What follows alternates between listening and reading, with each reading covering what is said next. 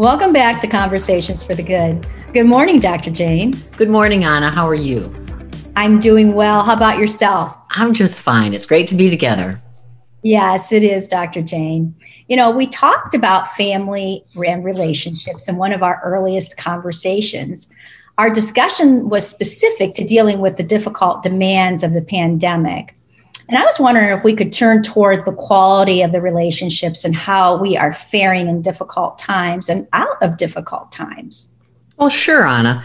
You know, life is teeming with relationships. You know, in a very general sense, everything is a relationship. You know, our connection to people, places, things, our connections uh, can be in the form of preferences, likes, dislikes, you know all are based on direct experience and also you know the the conditioning that we've talked about the beliefs the backstory our interpersonal connections though and interpersonal relationships you know are specific to connections with people.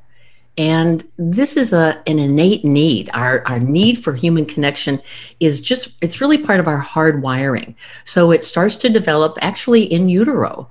Um, and our ability to make connections with other people, interpersonal connections, begins in the first four years of life. Very often, this is referred to as the holding environment. And this is a, a, period of a time when we're really engaging with our caregivers early on. And as I say, first four years of life. So these are the people that provided food, warmth, uh, stimulation, protection, uh, social contact, and all these are conditioned patterns. All these things that happen to us and how they happen to us in those first four years of life are really etched in our neural system. And much of it is pre-verbal. So this means that we really don't have necessarily images or memories or concepts that help us understand what happened during those first four years.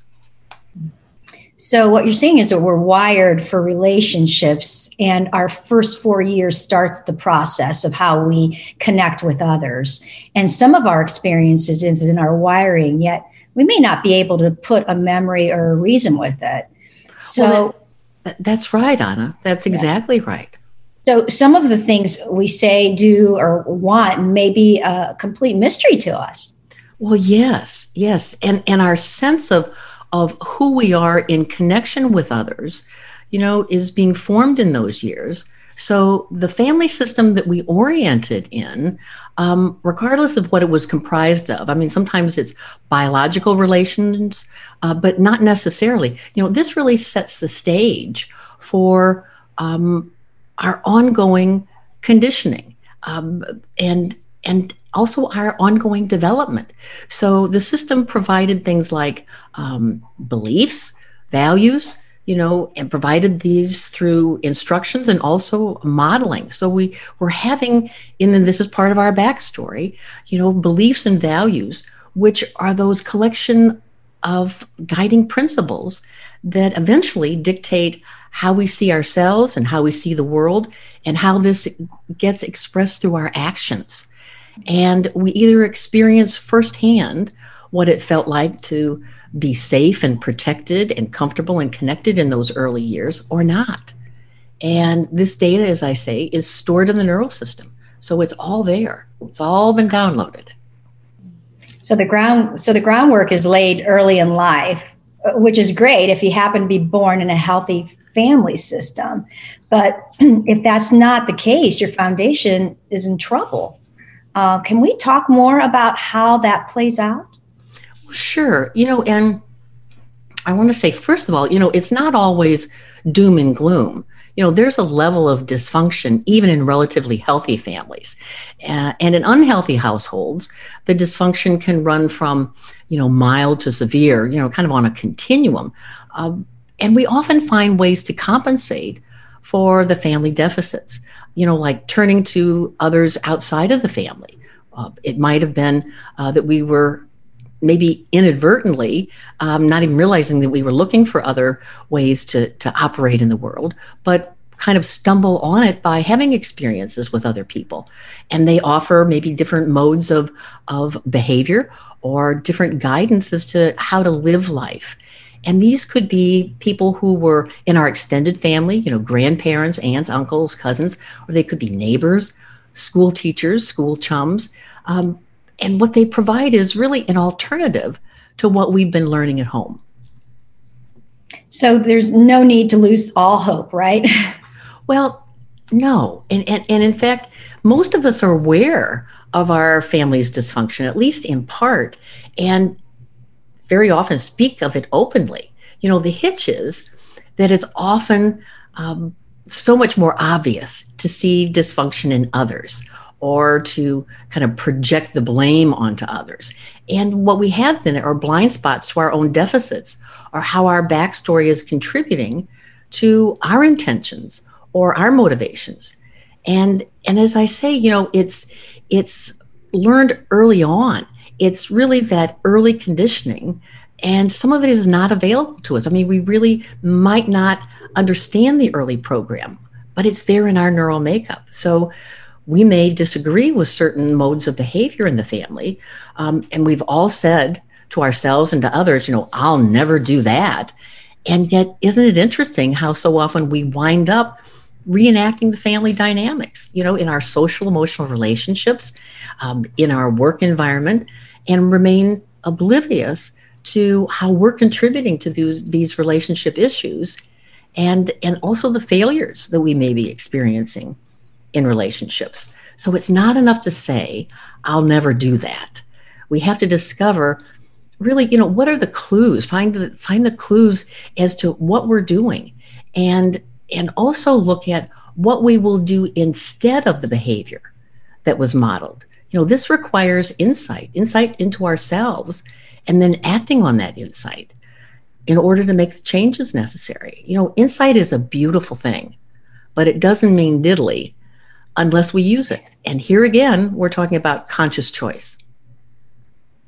Yes, it sounds like another path that requires self discovery. You know, we've been here before in all our conversations, it seems like. Well, that's right, Anna. You know, um, it's about turning toward the issues, turning toward the discomfort. And it's easy to either, um, I should say, it's easier often to either ignore the relationship issues or project the problems onto others. You know, we all do it. Um, or we may opt to accommodate or enable deficits, both ours and, and those of others. So this also paves the path to unhealthy interpersonal connections. So this can be avoided. You know, we've talked a, a lot about the ongoing practice of self-awareness, and, and this is really where we need to land once again. You know, self awareness directed toward knowing ourselves, admitting our shortcomings, and making committed, conscious choice to really change the undesirable behavior. But it requires the awareness. That's the foundation. And I found that uh, that really healthy relationships uh, are grounded in two primary relationships. Um, both need to be solid and, and in order. And first is the the relationship to ourselves, knowing ourselves. This can also include acknowledging that there's a part of myself that's a best or higher part. And the second relationship is a relationship to a power power greater than ourselves, you know, however we choose to define that. And these need to be solid and anchored because this lays the groundwork, the very foundation for relationships that really offer safety and security, support, and comfort. Dr. Jane, can you provide a little more insight about what these two relationships hold for us? Well, sure. You know, our relationship with self is really the only route to challenging the conditioning, you know, that we learned in our families and our early experiences. You know, using awareness, we are able to own our thoughts and our feelings, our behaviors, and discern between healthy needs and and really kind of unhealthy neediness. You know we need connection with our best and higher self in order to do the next right thing. So being able to acknowledge that i have that capacity is really essential and a power greater than ourselves can sometimes be for some people that higher part of themselves you know that's perfectly okay for other people there tends to be more of a spiritual connection in life that guides them and empowers them to live a life committed to um, a code of honor and integrity, which also is a guide to that next right thing. You know, each of us must discover for ourselves what this is, what this is for me, and then trust it and follow it. Well, can you explain a little bit more about the needs and neediness? Sure, Anna. You know, needs are normal, healthy, valid um, parts of who we are. There was a fellow back in, um, he started his writing his theories in the 40s, published a book in 1954, Abraham Maslow, who talked about a hierarchy of needs, talked about how in our development as humans, our psychological development really required that we have certain physiological needs met first, biological needs and safety needs, before we can really develop needs that allow us to have healthy attachments and healthy connections with people and also self esteem and eventually maximize our potential as humans. And so this is about that, that environment that is offered to us early in life and whether or not the environment offered security and caring and support. And, and our awareness of our needs and the healthy part of our needs really allows us to survive and thrive, as we've talked about before, uh, by taking responsible action. So life is kept on an even keel because we're able to access our own creative power and our own resourcefulness to recognize these needs and meet these needs. So that's very healthy. There's another component, though, that can be unhealthy, and that is our neediness.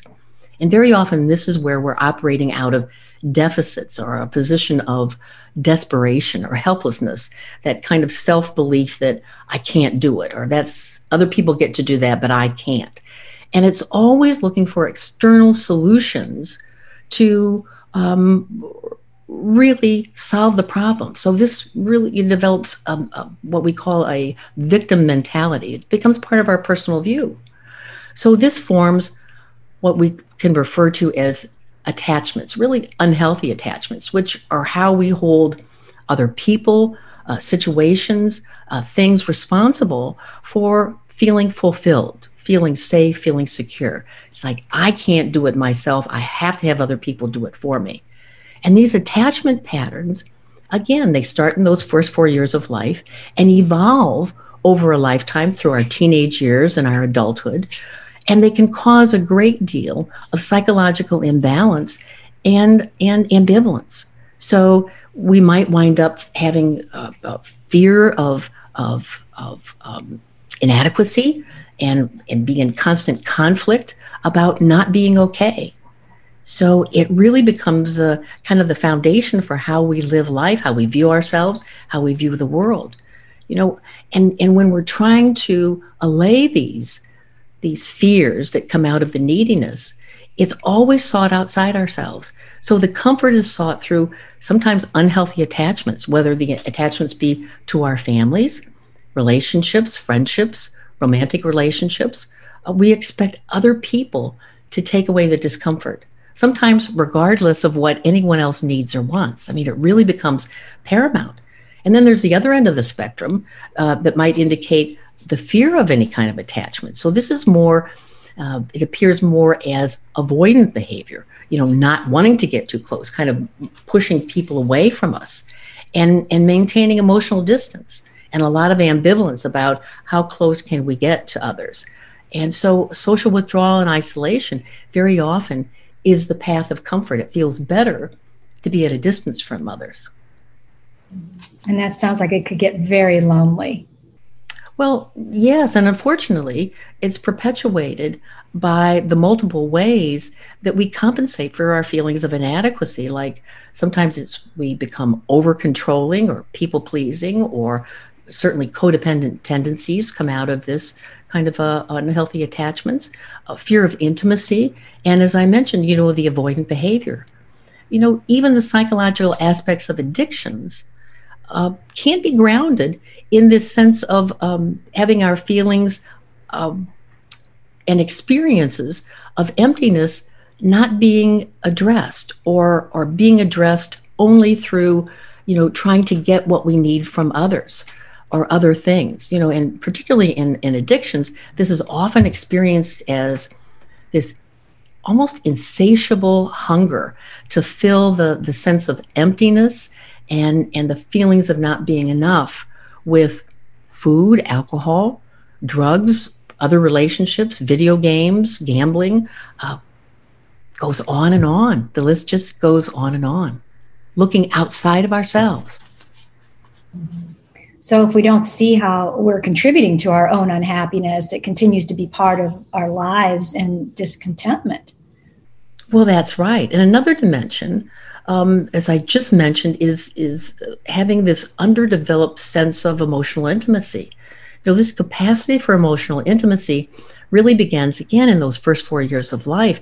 And it's really starts with intimacy with ourselves, knowing ourselves. It's it's about being able to have a sense of who I am. And it's in those first four years of life, the developmental piece is that I was seen and I was heard. And this fosters feelings of safety and security. So if if as we develop, we're solely seeking to have our esteem needs met from others, we really never explore who we are. We really can't really cultivate this emotional intimacy with ourselves. We don't know what we really want. We don't know what we really need. Um, and we don't understand that finding this and operating from it is an inside job. So the result is a life of ongoing desperation to find somebody or something to help us feel whole. Well, Dr. Jane, let's talk about healthy relationships. What are the key elements? Well, there are many, Anna. There's quite a laundry list. I mean, first we we really need to to cultivate trust, that that confidence that someone has our back, whether it's a best friend or it's our partner. And then there's also that loyalty of uh, being faithful, being good as our word, always considering others in our decision making and in our commitments, you know, that, that we really follow through.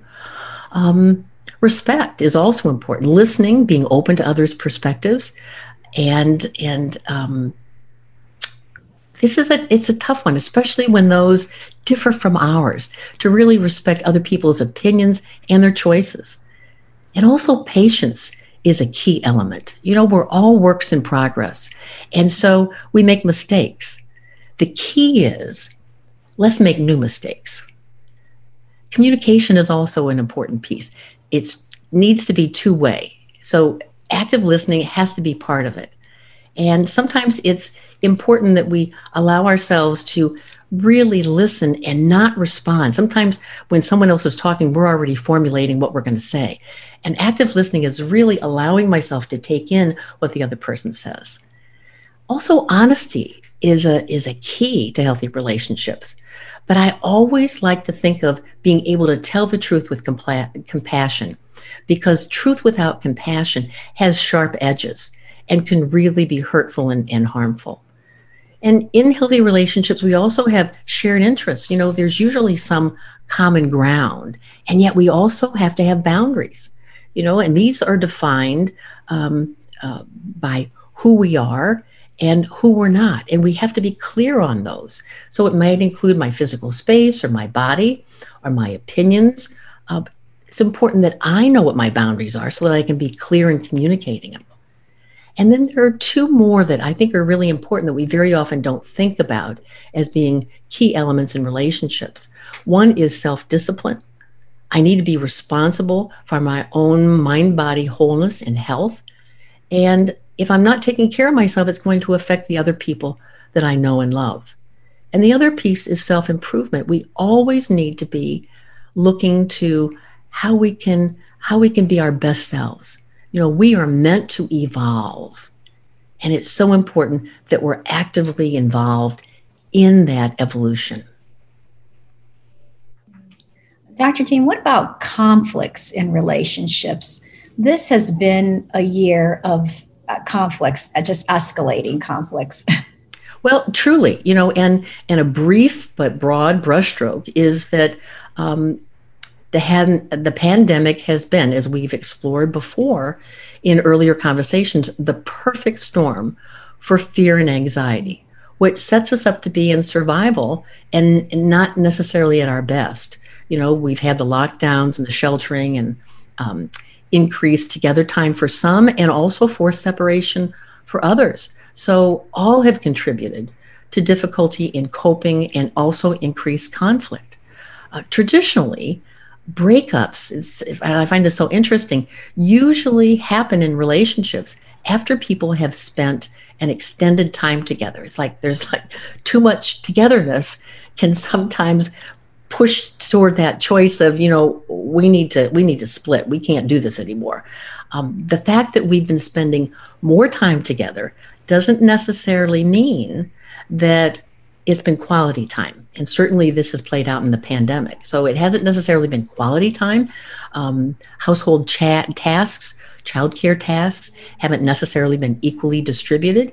And people, even though they've been spending more time together, haven't necessarily felt seen or heard through the pandemic.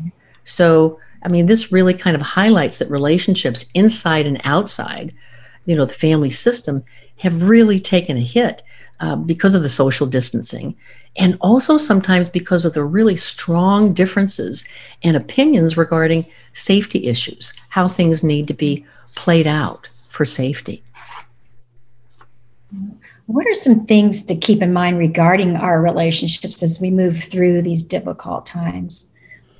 Well, exploring ourselves is paramount. I mean, we really need to know what's going on from the inside out. We can't change others, but we can change ourselves. And healthy relationships require effort and commitment, they don't just happen. And it begins with that's exploring ourselves, begin, begins as an inside job. So it's important that we discover, you know, what makes us tick and who we are, what we need, what we want, uh, and to be curious how this plays out in our relationships through how we communicate and the actions that we take. You know, it's also important to avoid judgment and criticism, particularly um, of others' behavior, especially when we're trying to negotiate for some kind of a change. And uh, when we stick to the behavior, you know, it really can salvage that I love you or I appreciate you as a person and the behavior, you know, is something that I want to focus on and it can be enormously helpful. Using I statements rather than you, you is always pointing the finger.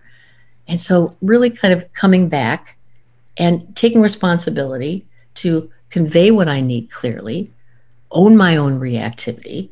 And when things start to escalate, you know, it's time to take a time out.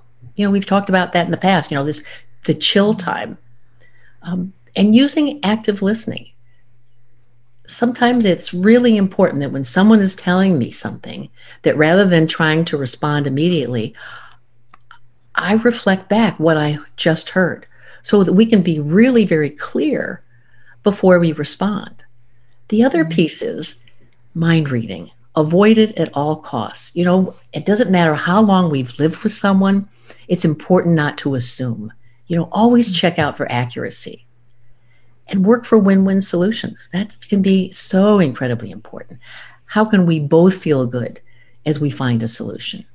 And above all, it really is living with gratitude and compassion in our relationships. That thankfulness goes a long way. And as we've talked about, it really has such an incredible impact on our body mind experience. It really does. Mm-hmm. Well, and I'm so grateful for you and these conversations, Dr. Jane. There's so much to think about here. So, uh, this all hits so close to home for, I think, many of us. As always, so much great advice. Thank you, Dr. Jane. Thank you, Anna. Until our next conversation.